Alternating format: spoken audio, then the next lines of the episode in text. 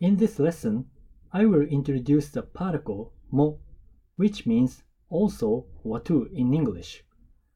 For example, Mr. Sato is a student. Mr. Suzuki is a student too. Suzuki is also one of the most common last name of Japanese.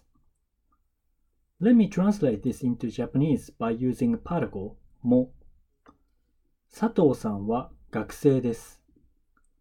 鈴木さんも学生です。The particle は has been changed to も。佐藤さんは学生です。means Mr. Sato is a student. 鈴木さんも学生です。means Mr. Suzuki is a student too. I hope you remember X is Y syntax. If you forgot or never learned about it, please listen to my previous episode titled X is Y. For 佐藤さんは学生です。佐藤さん is X.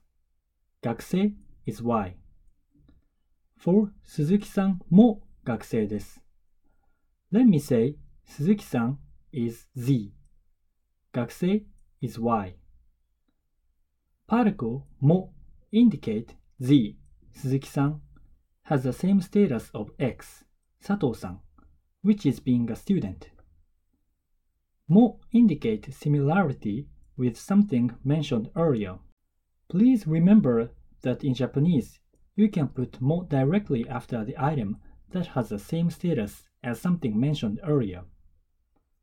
In this case, you can place mo after Suzuki-san because Suzuki-san is like counterpart of Sato-san. For your memory, I'll share some more examples. 私は日本人です。I'm a Japanese. 鈴木さんも日本人です。Mr. Suzuki is a Japanese too. 私の母は教師です。My mother is a teacher. 私の父も教師です。My father is a teacher too. Haha means mother. Chichi means father. Kyoshi means teacher. How was today's lesson? I hope you got some tips about particle, mo. Let me wrap up this lesson. Particle mo is used as also or too in English. Mo can be put directly after the item that has the same status as something mentioned earlier. In this video, I'm introducing some tips about Japanese grammar. Feel free to send a message through Twitter if you have any questions. Thank you for listening and enjoy your study.